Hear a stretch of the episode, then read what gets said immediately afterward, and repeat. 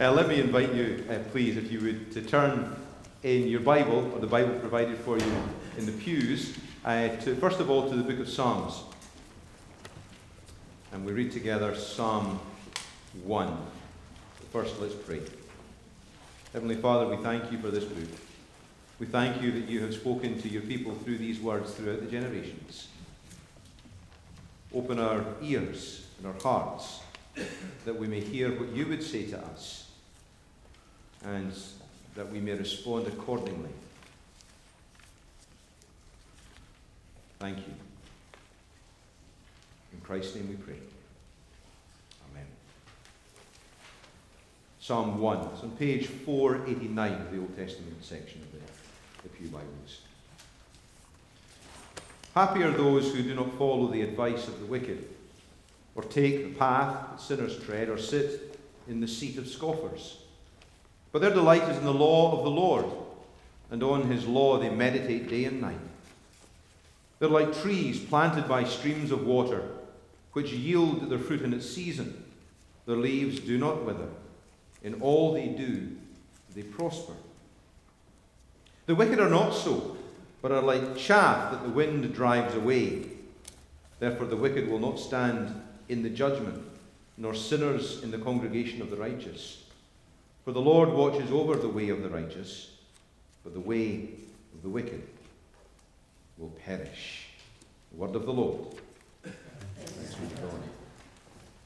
And from Mark chapter 8, beginning at verse 27. You might find this a wee bit familiar. We actually read this scripture last week.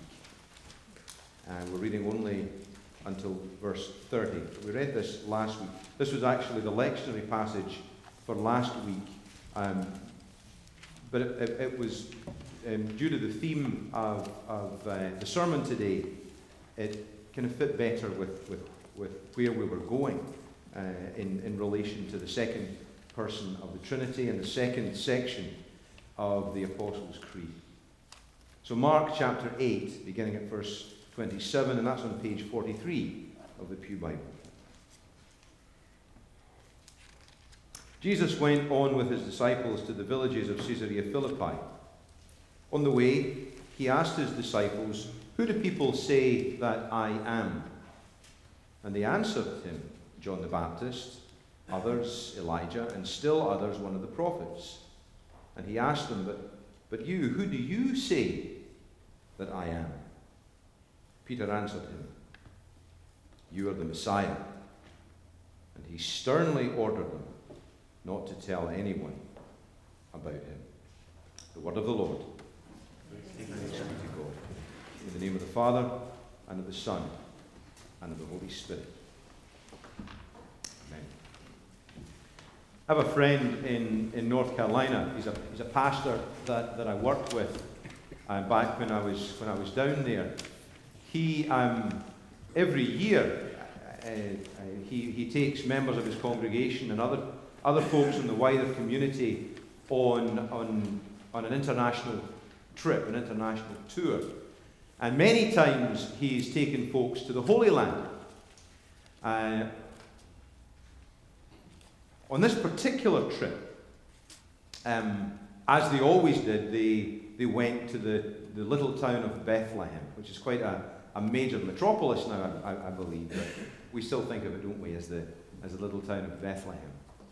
But they went on this particular occasion to, to Bethlehem. They, they pulled their bus up to the, the coach, up to the parking lot, and they were all, they had a few hours to, to walk around and see some of the holy sites, uh, to go into the Church of the Nativity.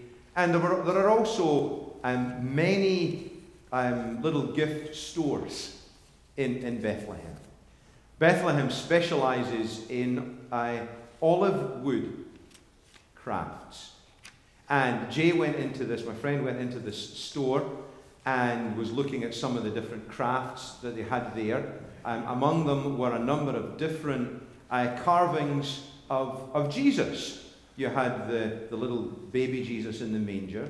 You had, you know, the um, Jesus at, at, prayer in the, in the garden. You had Jesus with the disciples around the, the, the, the table. You had Christ on the cross. So there are all these different images and, and, and more of, of Jesus. And Jay took a look around and he thought, he thought to himself, hmm, there's some, some nice carvings here, but in the moment decided not to buy anything. So he went back to the bus at the appointed time, and uh, everyone was on the bus. And all of a sudden, he said to the bus driver, or, the, or to his tour guide, You know, I wish I'd bought one of these carvings. You think it would be okay to go? And, and I'm sure everyone in the coach gave this collective groan, but we've got back here. You told us to be back here on time, and now you're going away, and we're going to have to wait for you. But the, the tour guide said, Sure, I'll take you back. I know a, a, a quick way, and we'll go back to the store. So they went through the winding streets of Bethlehem, and they got to the door of the store. The tour guide opened the door and said to my friend, Dr. J, which Jesus would you like? Which Jesus would you like? That's the perennial question, isn't it? That comes to us again and again. Which Jesus would you like? We look at our culture today, and there are a whole host of cultural images that we could say, um, This is my preference. From the, from the ridiculous image of the, of the movie um, Talladega Nights. I don't know how many of you are familiar with, with, that, with that movie. The Ballad of, of Ricky Bobby. It's set in the NASCAR world. Um, and there's a scene in that particular movie where the family are gathered for a Thanksgiving prayer. And Ricky Bobby, who's the, the kind of anti hero in this, in this movie, he uh, insists on consistently praying to the dear Lord baby Jesus. Dear Lord baby Jesus, again and again. And he insists because that's his favourite image. That's the baby Jesus. I don't want this, this man on a cross. I simply want this little baby Jesus. He's cute, he's cuddly, he's absolutely lovely. That's his prayer. That's the Jesus that he wants. Different branches of the church focus on different images of Christ. Um, we, in our tradition, we have an empty cross. That's significant for who we are as Presbyterians. Our uh, preferred image of Jesus is of the risen Christ. The Orthodox Church has the risen and glorified Christ as their image. No matter how Jesus is portrayed, he's portrayed glowing with a halo, and it's even on the cross, in the Orthodox tradition, it's the risen Christ who's on the cross. The Roman Catholic tradition typically has um, a, a brutally, mortally wounded Christ on the cross.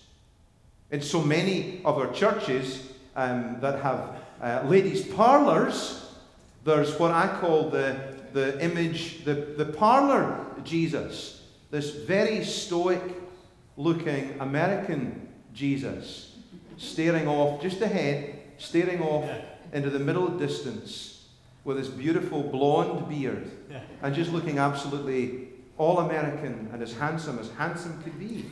That's an image that so many of you know the picture I'm talking about, right? Um, there's also the image that some have of you know Christ as the light of the world, the famous painting by Holman Hunt with Jesus holding the lantern and standing outside the door, knocking, trying to gain entry into the, into the heart of, uh, of, of the one whose door that is. So there's all these very, very different images that we have of Jesus. And that's just scraping the surface. If I were to ask each one of you, what image of Jesus do you consider to be most significant to you, I guarantee there's what, 80 people in the, how many 80 people in the sanctuary today thereabouts? We'd probably get 60 different answers. Each one of you, many of you would have a different preferred image of who Jesus is. That's the very question that Jesus asked his disciples in this passage. Now, it's important that we recognize the context of what's, of what's going on. We're told that this story takes place in a location called Caesarea Philippi.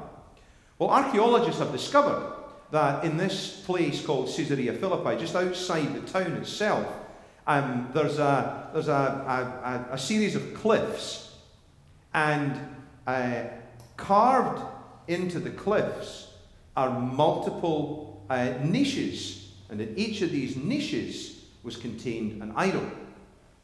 An idol representing a god, a different god.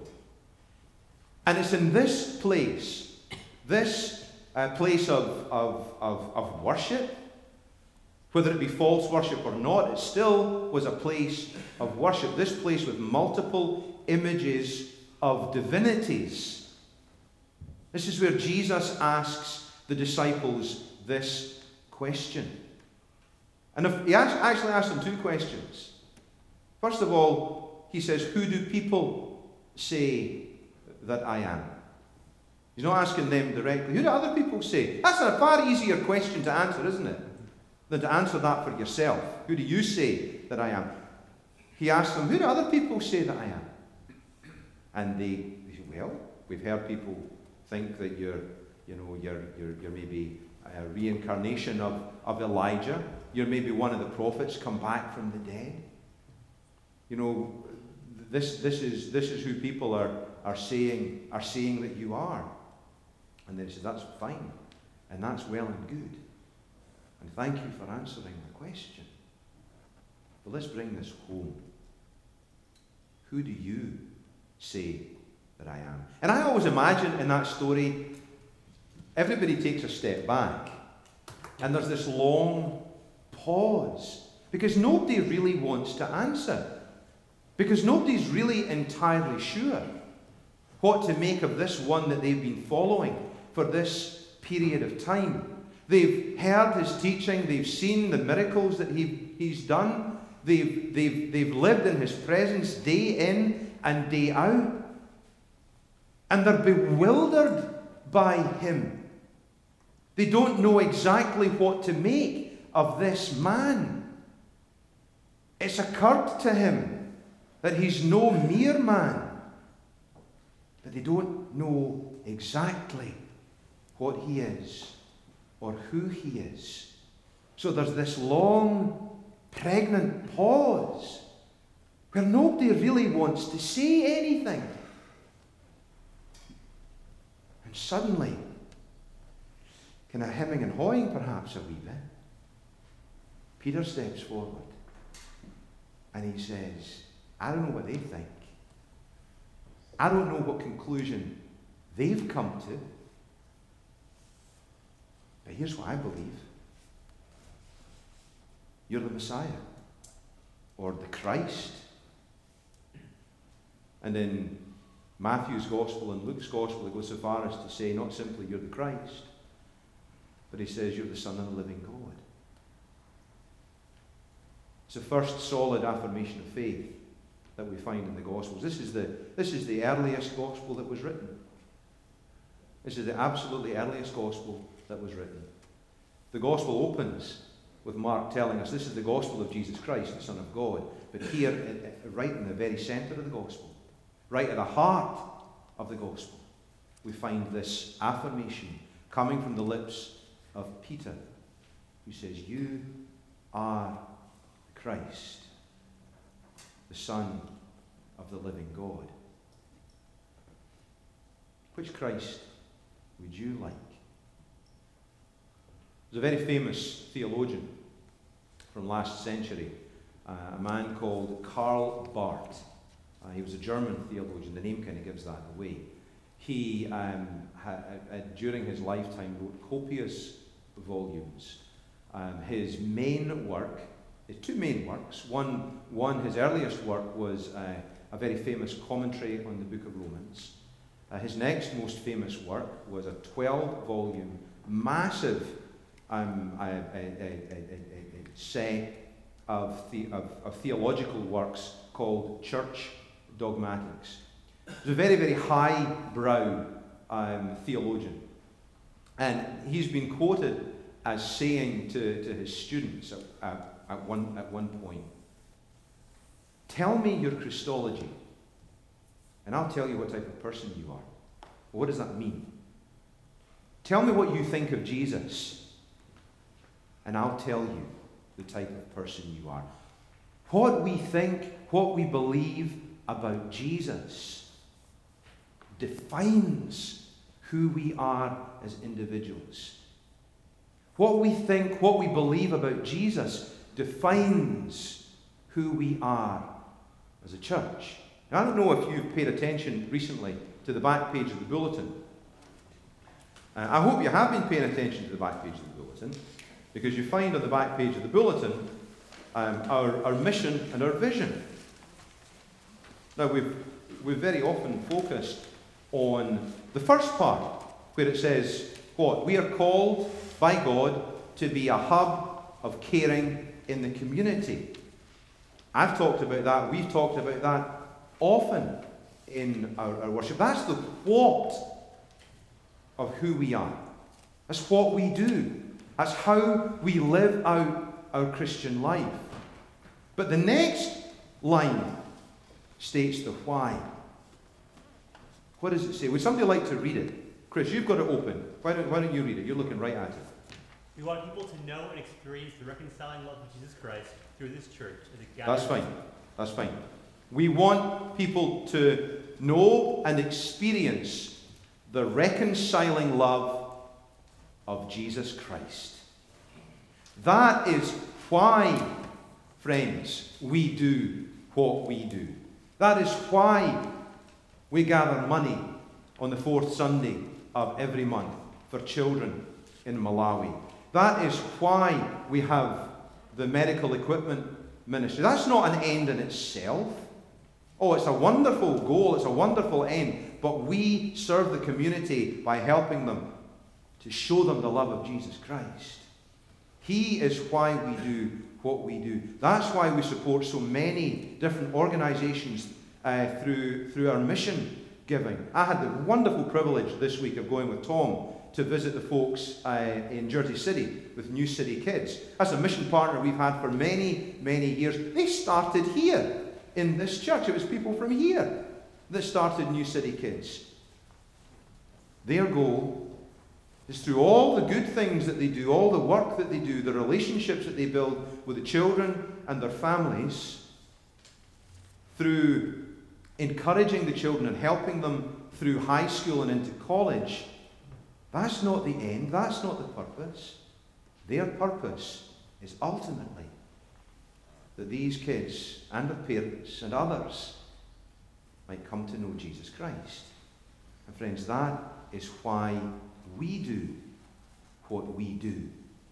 What we think and what we believe about Jesus defines who we are. It drives who we are. It forms who we are going to become. Let me finish by saying this. The same highbrow theologian, Karl Barth, in an interview towards the end of his life, he had been asked about all his theology and was talking about all kinds of amazing, deep, and wonderful theological truths. And at, towards the end of the interview, the interviewer asked him this question. He said, he said Professor Barth, you've written all these wonderful books. You've, there's, there's such a depth to your theology. There's so much that you've written that most normal people can't even begin to understand what you're talking about. But tell us, Dr. Barth, what is the most profound theological thought that you have encountered? He paused for a moment and he said, This is the most profound truth in the whole of the Christian faith. Jesus loves me. This I know, for the Bible tells me so. All his theology was brought together in that simple phrase. And that simple phrase is all about Jesus. What we think, what we believe about Christ defines who we are. A question that Christ asked his disciples comes to you. Not who do others say that I am, but who do you say that I am? Friends, which Jesus would you like? In the name of the Father, and of the Son, and of the Holy Spirit. Amen.